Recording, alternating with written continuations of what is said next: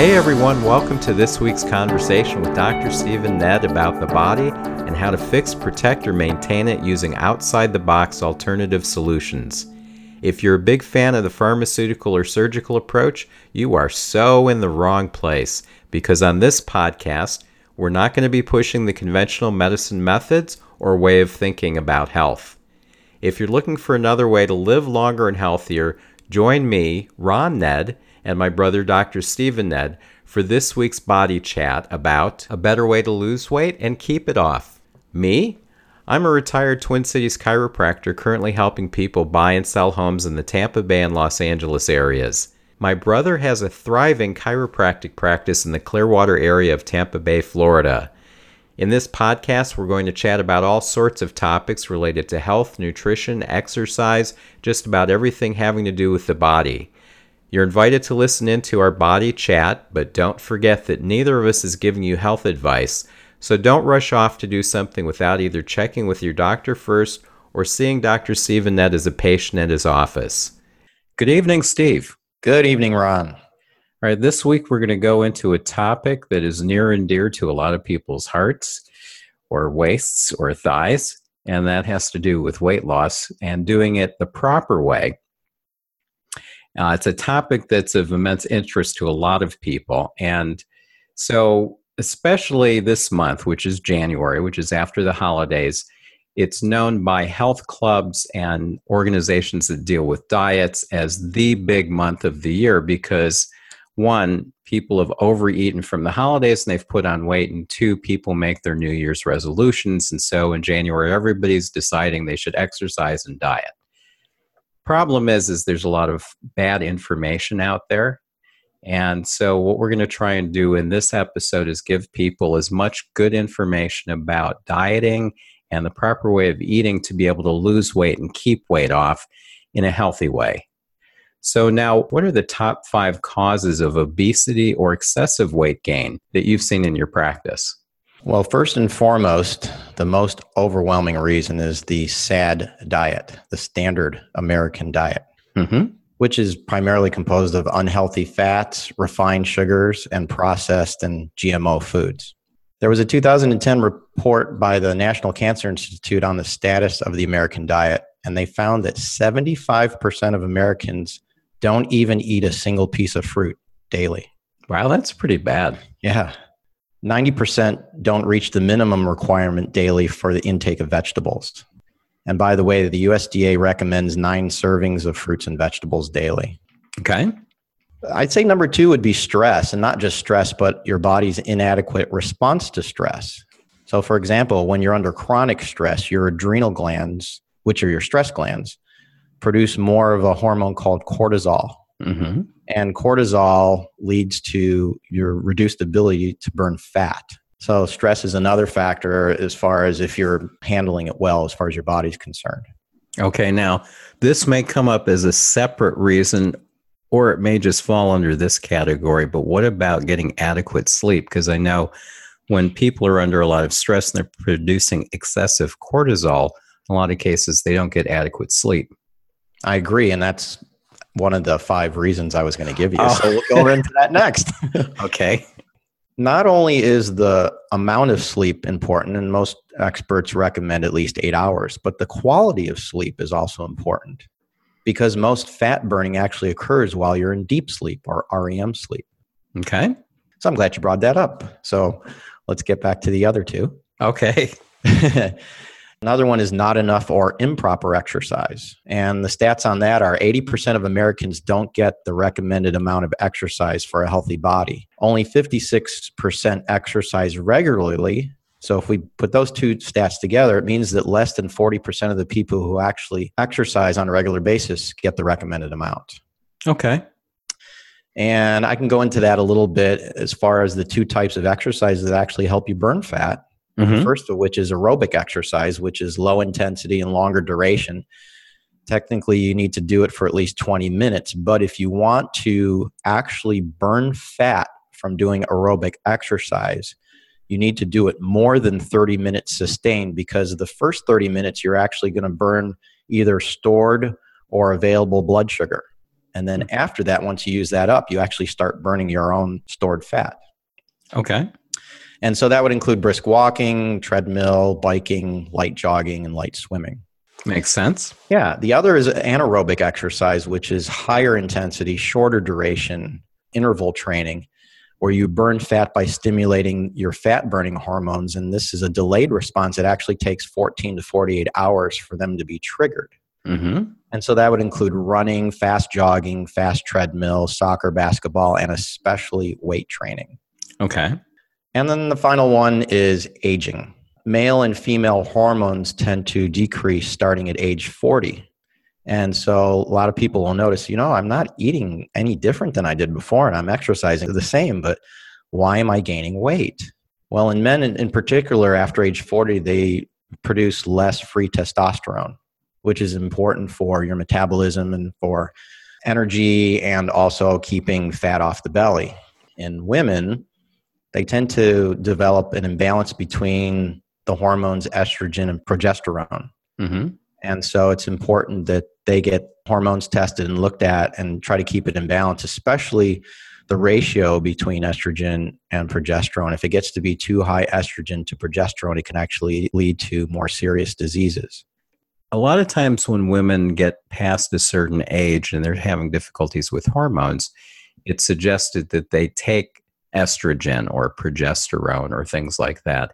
From what I understand, that isn't necessarily a smart approach because of some of the effects that it can have by taking those hormones.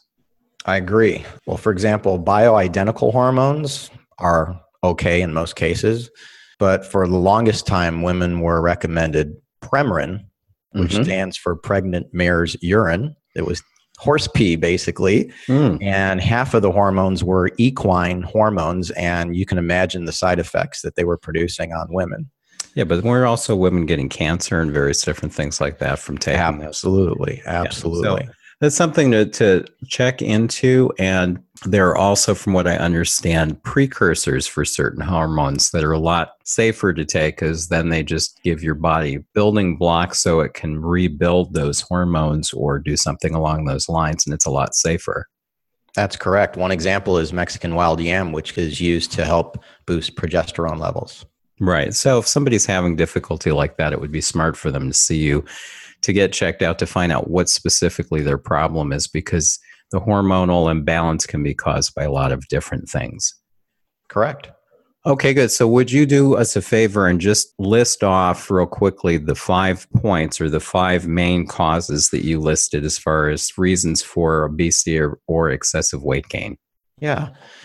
First is the standard American diet or the SAD diet. 2nd mm-hmm. is stress. Third is not enough or improper exercise. Fourth one is sleep. And the fifth one is aging. Okay, good.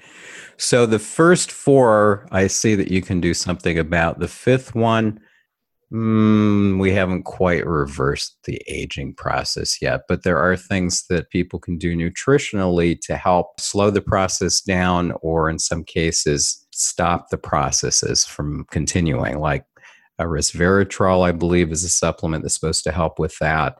And there are other things, I believe, that hormonally, like the precursors we were talking about, that might help. That's right. Even stem cell injections can help that too. Excellent. Yeah. All right. Now, years ago, one of the fads was low fat foods. I remember even looking into that myself at one point in time. And you could go to the grocery store, and there was just shelves and shelves in the frozen food section of low fat prepared meals for the microwave and so on. And there's still some frozen meals that are labeled as low fat. Why is a low fat diet not necessarily a good idea? Well, it's not a good idea for many reasons. First of all, fat is actually a building block of many essential nutrients that we need for normal function and good health in the body. There's four vitamins that are derived from fat, vitamins A, D, E, and K. And they're needed for your immune system, for proper vision, for heart health, and for clotting. In addition to that, essential fatty acids, especially omega 3s, are really good anti inflammatories and they're important for brain health. You know, your brain's mainly made out of fat, by the way. Okay. It's important for skin health as well as your cardiovascular system. And then there's cholesterol. Cholesterol has gotten a really bad rap by the medical profession for many years. But the chole part of cholesterol is used to make bile, and mm. bile is needed to help you break down dietary fat. The sterol part of cholesterol is used to make steroid hormones that your adrenals and reproductive glands produce. And those are important for handling stress. They're sex hormones and many other purposes. And also, cholesterol is a very important component of the cell membranes that surround your cells and protect them. Okay, so in other words, by doing a low fat diet, you're not providing your body with certain essential things that are needed as building blocks. That's right.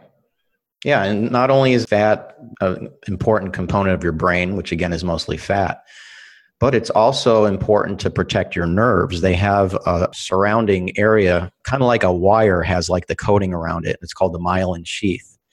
And it protects your nerves so that they can conduct electrical impulses properly. And so, getting enough good fat in the diet makes sure that your nerves are healthy too. And one other thing that's important is that fat is a very important uh, nutrient for energy. It's, in fact, two and a half times more efficient than carbohydrates and protein. And one neat thing about it is it actually satisfies your hunger. It acts as a natural appetite suppressant a lot of times people get finished eating a meal and they're like, God, I'm still hungry. You know, they ate like rice and vegetables or something. Like, God, I'm still hungry. Well, there was no fat in it.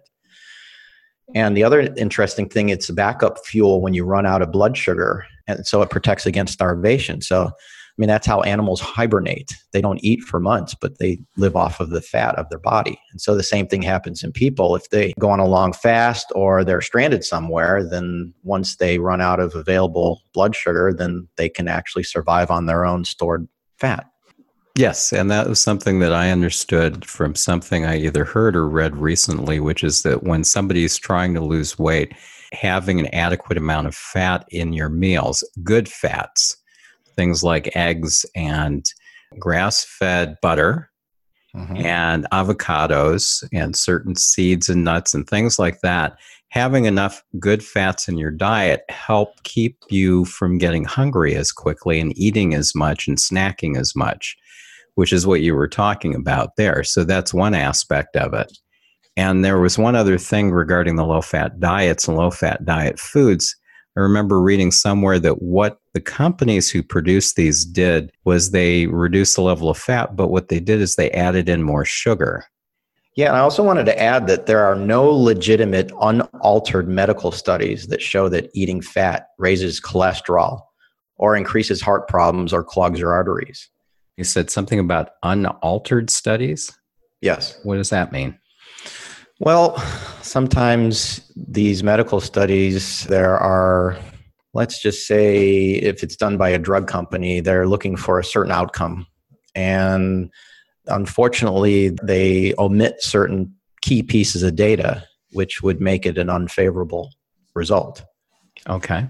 I remember there was a study on vitamin E on Finnish men smoking and it showed that it made them have higher rates of cancer. But they used a really poor form of vitamin E, and there were other factors that they left out. So it made it look really unfavorable. And doctors were looking at this and saying, oh, no, we're not going to recommend vitamin E anymore. See? Okay, so in other words, they gamed the system with their research study to get results that come out the way they want them to. That's right. So, an unaltered study would be one where it was just done using the standard research study protocols and it wasn't being done in a way to get a certain result or leaving certain information out or altering the process or anything like that. Correct. Okay. Very good. And was there anything more you had wanted to say on the low fat diet? No, I think that covers everything. Okay, good. Now, are there any diets that work for everyone? Well, to be honest, no, for many reasons. Okay. The number one issue I find is compliance. It's the hardest thing that I experience as a practitioner is getting patients to follow through on recommendations. And on top of that, it's difficult enough to do everything that's recommended, but even if they do so, so many people are focused on the scale when the diet may actually be working, especially in the beginning. And they may not see much weight loss and they end up quitting because it doesn't appear to be working. But it might be because they're also exercising and building muscle while losing fat, and muscle happens to weigh more than fat. Okay. Other factors are that there are things that can reduce diet effectiveness. And we've covered most of these already, and that is not enough restful sleep, stress, hormone imbalances, not enough effective exercise. But you have to look at a person's individual genetics. And as far as their genetic background, their ancestors, native country or countries, their diets may be very much different from the country they're living in now. So somebody, let's say, came from Asia and is now living in the United States and they were eating mostly fish and lean meat and rice and vegetables. And now they're eating pizza, popcorn, hamburgers, and so forth it's not going to be real good for their bodies. Well, it's probably not good for anybody's bodies, mm-hmm. you know, mm-hmm. that type of diet, the sad diet. But that's another thing to look at. And also individual hidden allergies and food sensitivities. You know, this could be the person who says, man, I eat healthy, I eat organic, but they're not aware that they're actually eating foods that react badly with their immune system, causing inflammation and various body conditions. And there are ways of testing for, the, for these things. Very interesting. I mean, there's going to be diets that are going to work for a large percentage of people, but it's not going to work for everybody because each individual may have their own certain circumstances for their particular body that wouldn't allow that diet to work, whether it's the not getting enough sleep or too much stress, or like you said, specific food allergies. So they're eating healthy foods or what are supposedly healthy foods that don't react well with their body. I wish I was allergic to celery. I think celery is a useless food unless it has peanut butter or cream cheese on it. Okay, so now the next question I want to get into is uh, having to do with when somebody's dieting and how important it is to lose fat and make sure that at the same time they're not losing muscle. Because if somebody goes on an extreme diet, they may start dropping pounds but the pounds they might be dropping might have to do with loss of muscle mass, right? Yes. Okay. This one's really critical and it's the true test if a diet is producing healthy or unhealthy weight loss. Now, we've talked about compliance and quitting because people use the scale only, but they also need to use a tape measure mm-hmm. and look at how their clothes are fitting now. And if possible, measure body fat percentage changes. So, along that line, about 10 years ago, I was trained on testing people's body fat percentage, water percentage, lean body mass percentage. And during that process, I reviewed a study from the University of Oregon, which occurred in 1998, that compared two different diet programs, specifically comparing weight loss or gain according to body compartments of fat, water, muscle, and of course, total weight loss. Now, one included one of the most popular meal replacement drinks, and the other included a nutritional supplement shake. Mm-hmm. And what's interesting is on the surface, the meal replacement drink diet seemed more successful because participants on it lost 13 pounds total average over 10 weeks. Whereas the nutritional supplement shake diet, they only lost 11 pounds total. So, what was the first one? How many pounds did they lose? 13 versus 11. Okay. So here's the thing a body composition analysis was performed showing the type of weight loss, the weight that was lost or gained. Now, what's a body composition analysis? There's various ways of testing. Some people stand on like a scale, or some people squeeze this little metal thing, or they can use something more precise where they put little pads on your ankle and wrist, and then they get a computerized readout of your exact body fat percentage how much lean muscle mass you have or lean body mass, how much water is in the body, and so on and so forth. Okay, so it's basically saying how much fat, water, and lean muscle that the person has and being able to compare it from one point in time to another. That's right. Okay.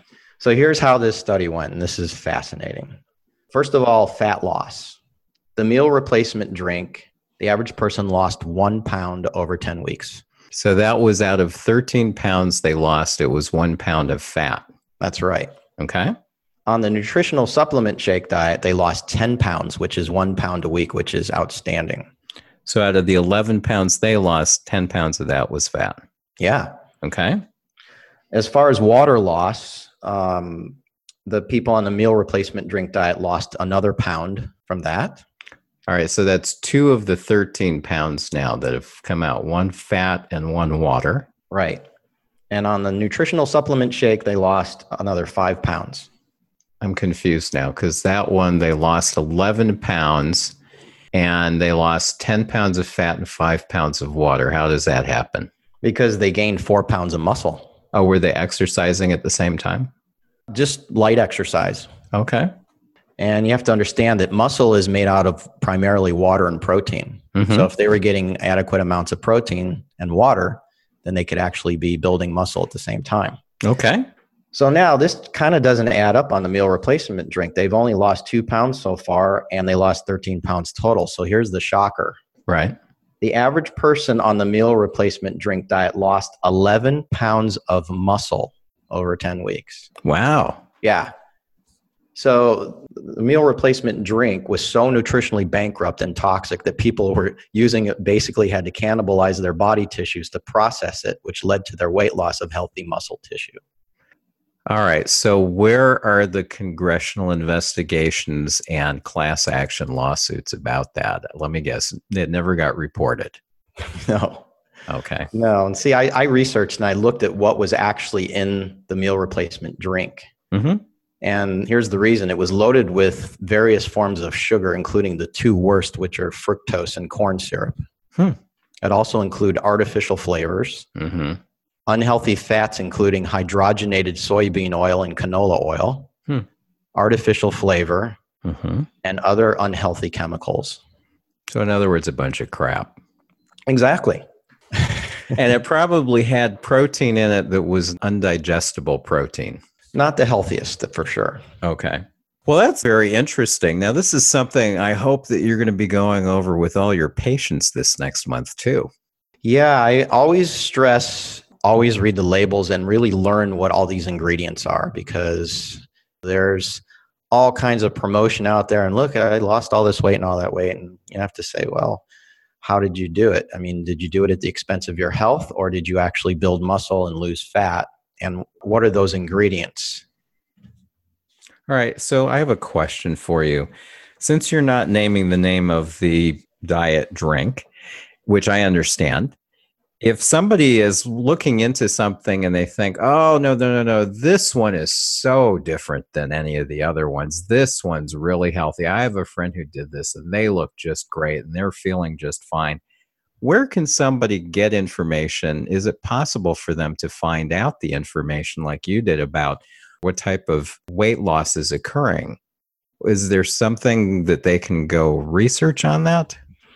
You know what would be a really good starting point for most people, and that is Joseph Mercola's website. He really digs in and he he has no fear as far as getting shut down.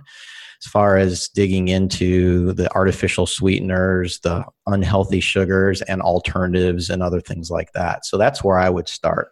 Okay. All right. Very good. So now that's a key point when it comes to diet is making sure that you're not going to be robbing your body of protein from muscle and other areas because the fact is that you're not getting enough adequate protein. But isn't it all just about calories? Isn't it just, well, you burn so many calories and you take in so many calories, and no matter what, it's always going to come down to that math. Is that correct or not?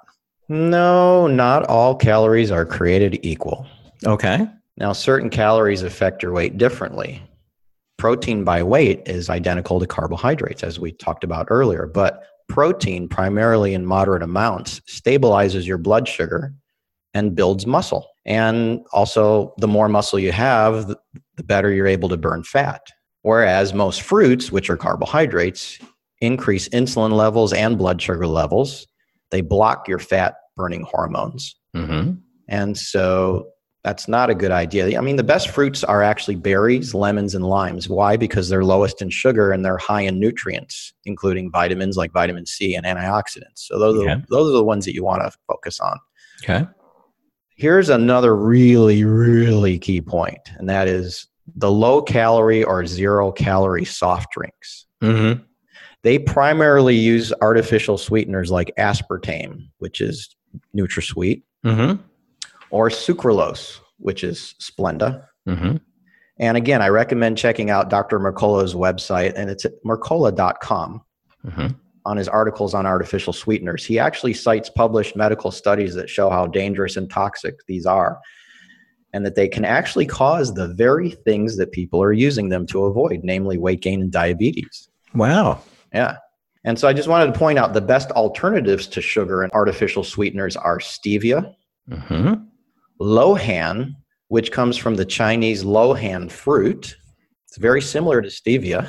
No, re- no relation to Lindsay Lohan. no. Okay. And xylitol. Hmm.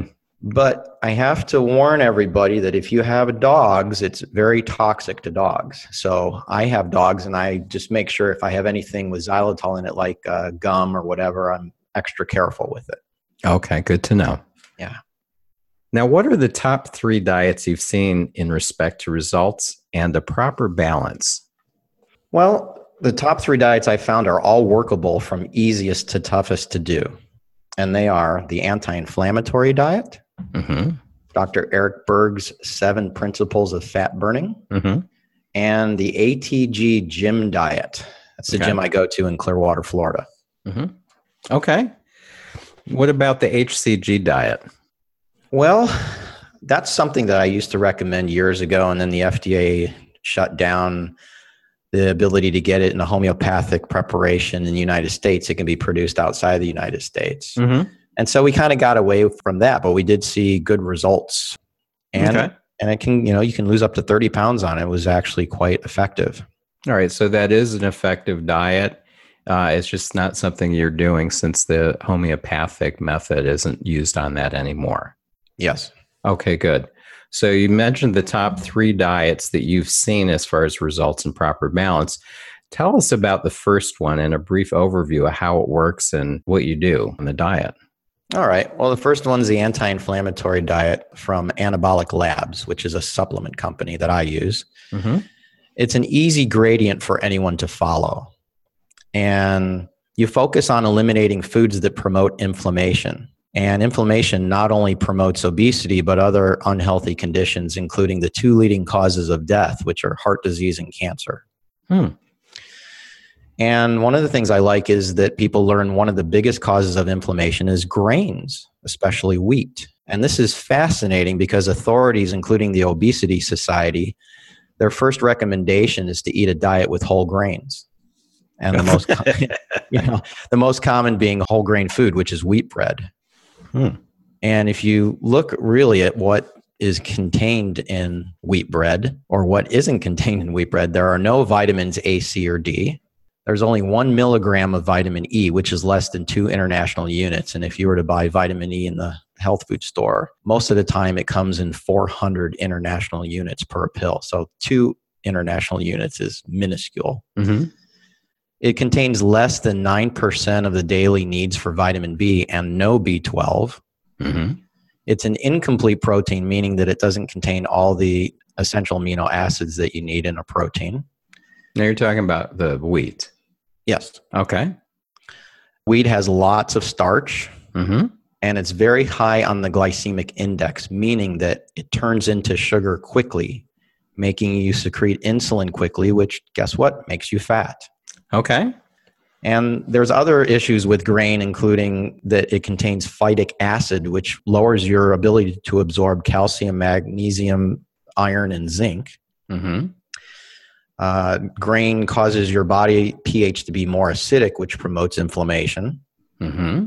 And it contains large amounts of omega 6 oils, which are pro inflammatory, versus the ones we talked about earlier, the omega 3s, which are anti inflammatory. And you can actually get omega 3s primarily from fish oil and green vegetables. Okay. So not only do you get a really easy approach uh, as far as cutting out uh, certain foods you're not supposed to eat, but you get a nice education on this, and it's good for the novice really who's just getting started. Okay. So, what is it that a person does on this diet? I mean, you said that they eliminate certain things like wheat or bread or whatever. Is that basically all that they do on the diet? What they do is they learn what foods are pro inflammatory, meaning that cause inflammation, and try to cut down on those significantly. And then you learn what foods are anti inflammatory and you focus more on those. And then they even give you some meal recommendations for breakfast, lunch, and dinner and snacks. Okay, so this is one diet that a person can use. How do you know whether this would be the one that would be best for a person? Well, again, this one's a good starting point for anyone who is new to dieting mm-hmm. or is transitioning from the standard American diet to just eating healthy. Okay, that's good to know. Yeah, I'm just trying to lose some weight. All right, good. So now tell us about the second one. All right, the second one is Dr. Eric Berg's Seven Principles of Fat Burning, and it's a tailor made eating and exercise plan based on your body type, of which there are four. And when you read the book, you find out which one you are by doing a simple quiz. Right. And then from that point, you learn how to kick in your fat burning hormones to lose weight and not muscle, which we just discussed. Mm-hmm. That's really important. And the, the approaches are designed not only to lose weight, but to become healthier and actually keep your weight off. And so this approach requires more effort than the anti inflammatory diet because it's a little stricter and you have some studying to do, but it's well worth the extra effort. And what I really like about Dr. Berg is that he explains things in simple terms and also has some great videos on YouTube to give you further insight. Yeah, he's done quite a bit of research, and it is interesting because I know when you were talking about exercise before, as far as being a key component for weight loss, in his research, he found that depending on the type of body that you have, you should or shouldn't be doing certain types of exercise. Like certain body types should be doing heavy anaerobic weightlifting type exercises to lose weight Whereas with other body types, if they do that, it's going to have the reverse type of effect. Yeah. So now, what is the third diet that you mentioned? Well, that's the ATG gym diet. It's stricter and it's suited more for the serious and elite athlete. And it includes an initial phase to get you lean that's pretty strict since it eliminates all carbohydrates except for green vegetables, along with onions, mushrooms, peppers, and cauliflower. Mm-hmm. Uh, animal proteins are included uh, along with seasoning like lemon and lime, mm-hmm. as well as various smart fats like fish oil, avocado, olive oil, coconut oil, and butter. Mm-hmm. And that's it. There's also a muscle gain protocol as well as an emergency fat loss protocol. And then when you get to the maintenance phase, you're allowed one cheat meal per week, which is like most diets. Mm-hmm. And you can add back in nuts, berries, carrots, and tomatoes.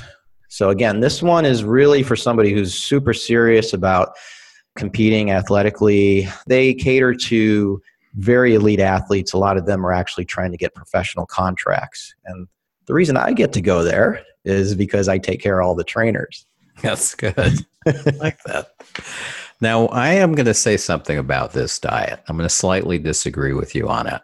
Okay. Because you said it's for elite athletes and so on. Well, you said you gave me a copy of this when I was out there in August, and I've looked over it, and I've had not horrible weight problems, but I usually put on weight over the year if I'm not eating properly and indulging and ended up doing an HCG diet on almost on an annual basis to try and get back down to start the year uh, before I start gradually going up through the rest of the year and hit the holidays and then do another diet and so on and so forth. So this year, one of the things that happened is you gave me the information on the ATG diet.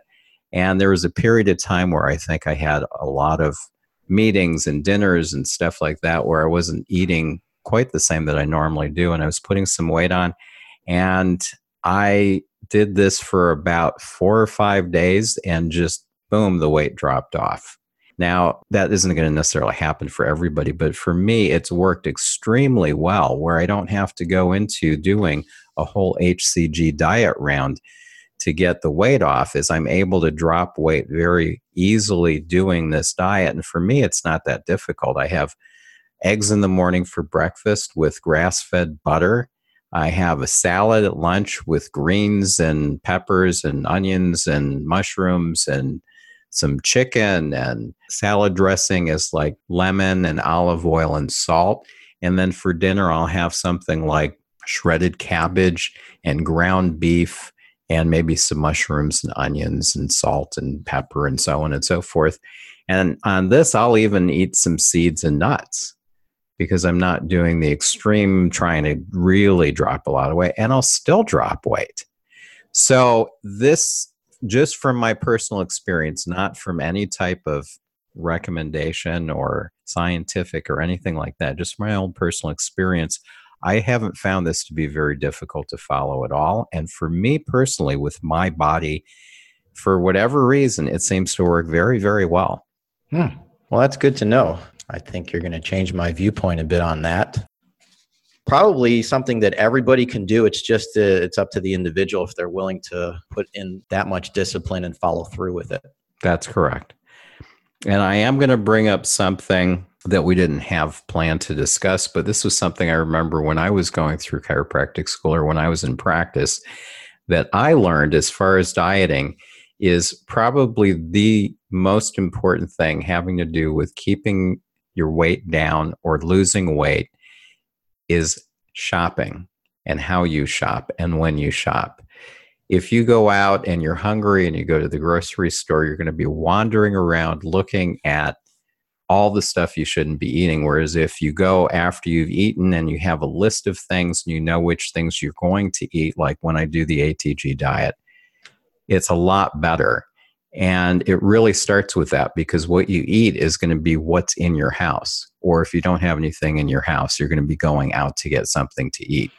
So that's one of the points I wanted to mention that I hadn't thought of before, but it just came up, which is as far as weight loss and dieting, shopping, the way that you shop is probably as important as any of this other stuff. Yeah, and there's also experts that say you should try to shop the periphery more than inside the aisles because inside the aisles has more of the processed foods. If it's in your cupboard, you're going to eat it. So just don't buy the junk. Yeah, that's well, that's true. But it is also important when you go, because I remember when I was in chiropractic college, I was reading this book called Sugar Blues, which is a great book. And I went to the grocery store one day and I found myself, I'm standing in front of all the little Debbie's and all of those cupcakes and donuts. And I'm just kind of looking with these glazed eyes at what, oh, what am I going to get? I want to get one of these, maybe one of these. And I suddenly realized what was going on was my blood sugar level had dropped so much because I hadn't eaten for so long that I was craving that stuff. And I just stopped and I turned around and went over and I got some oranges or apples or something like that. And that made me realize that if you go and when you're hungry or your blood sugar level is low, you are going to buy the wrong stuff. That's right. So don't go to the store when you have the munchies. That is correct. All right. So now, how does somebody know or how can they find out which of these diets they should be doing? Well, again, the anti inflammatory diet, I hand this out to my patients all the time, whether they have inflammation or not, because uh, it's just a good starting point. It's good, healthy eating. It's simple. Dr. Berg's is if you want to really put the time and effort into it and get a more precise diet for you as an individual, then you can get his book on Amazon or anywhere. It's called The Seven Principles of Fat Burning. Mm-hmm. The anti inflammatory diet is on anabolic.com and it's from the Nutritional Foundation booklet. Okay. And then the ATG diet, they actually don't publish this. It's only for members. And their website is athletictruthgym.com. And so perhaps you might be able to contact them if you're a serious athlete wanting to join, or possibly if the owner is willing to hand out that data to you. Okay. And so somebody could also come to see you and find out which one might be more workable for them, but also to look for those five points at the beginning that you mentioned that would interfere with their ability to lose weight. See if any of those exist. And if they do, get some help in getting those out of the way. Yeah. And I didn't even mention there's other things like hidden hypothyroidism, uh, hidden candida infections, things like that, which we can test for also that can also affect the results of a weight loss diet. Very good to know. Now, are there any key points to maintaining a level of weight loss after dieting? If you get your weight down to a certain level, what are the things that need to be done to maintain that weight level? Well, I actually like Dr. Berg's approach to maintaining weight improvement, and that is having a mindset that you're doing this not just for weight loss, but also for longevity and for cardiovascular health and for your immune system and your overall health. Mm-hmm. And your goal should actually be to build a reserve, kind of like a bank account with a nice reserve of money, mm-hmm. so that you can actually cheat a little bit and go off eating correctly occasionally with no major problems or that dreaded weight gain rebound. I like to, instead of using the word diet, I like to call it strategic healthy eating. Very good. Yeah. Now, are there any key things people should keep in mind that they should do or that would be helpful to do to help in maintaining their weight? Well, if you've got a, a, program that you're on that's working, don't just say, "Hey, you know, I'm I've got to where I'm at and I'm done," and then go back to what you were doing before. Mm-hmm. Try to maintain and keep in as much as you can, and then if you drop things out and then you start noticing that you're gaining weight again, then you need to look back at what you were doing that was successful and put that back in. Very good. And you also mentioned earlier about the importance of fat in the diet and having an adequate amount of that, which will help a person get through longer periods of time without getting hungry again. That's right. And every meal you should eat adequate amounts of protein. You know, it's interesting. The when we were young, our parents studied Adelle Davis's books. Mm-hmm. And there's a book called Let's Eat Right to Keep Fit. And in chapter two, it talks about the importance of breakfast. And there was a study done by the USDA in 1949 where they had 200 volunteers and they tested all these different breakfasts. And they checked, you know, the typical breakfast, which I think was cereal with toast and uh, something else. And then they added, finally, they added in some protein. Mm-hmm. And they found that what they did is they checked their blood sugar before they ate and their blood sugar right after, and then every hour for the rest of the morning and the ones that had breakfast didn't have any protein in it their blood sugar would go up and then it would start to steadily decline to an unhealthy level mm-hmm.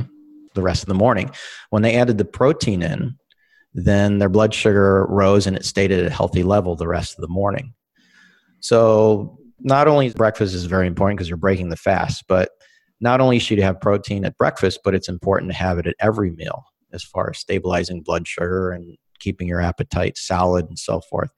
What was really interesting that study is the one thing that lowered their blood sugar the most was oatmeal. Now, what do you mean by it blo- lowered their blood sugar the most? What happened is, is their blood sugar r- went up after they ate it, and then it crashed to the lowest level of all the other foods that they ate. Okay. And I find that interesting because it's high in fiber and it's actually considered a healthy food. But if you eat it without protein, it creates this effect on the body. So, my suggestion is if you're going to eat oatmeal at breakfast, add some protein powder to it and take out some frozen fruit, some frozen berries in particular, and put them in the oatmeal because what it does is it melts them and it cools off the oatmeal real fast. This is what I do. Okay. And then I add a little cinnamon to it because the cinnamon will help uh, with balancing your blood sugar, it helps your body produce insulin more efficiently. And it makes a delicious, healthy breakfast. And you're getting your fiber, you're getting your good carbs, and you're getting your protein. Interesting. Okay. So eating just oatmeal without any protein is unhealthy. Yes. That's good to know. I didn't know that. All right. Now, is there anything else you'd like to say on this topic before we end? Yes. There is a wealth of knowledge on this subject, and the trick is to find out what is true and what isn't. And one thing I've learned is so called authorities almost always get it wrong. Mm-hmm. So we've had the low fat diets, the four food groups, the food pyramid and eating more grains. And following these approaches has resulted in two thirds of US citizens being overweight, and over one third are now obese. Hmm.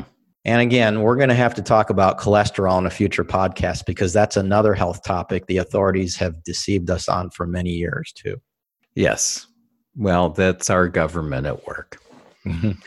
anyway, well, thank you again for all the information. This is very helpful. I've learned a few things myself again, things that I can put into use. And I'm sure that the listeners will be able to get something from this. And if they want to follow up with you about this, we'll have the phone number of the office in the podcast notes.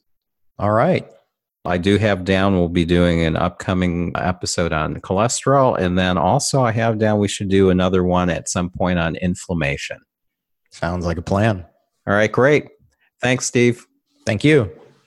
Thanks for joining us this week on the Body Chat Podcast. We both really appreciate your time and your attention.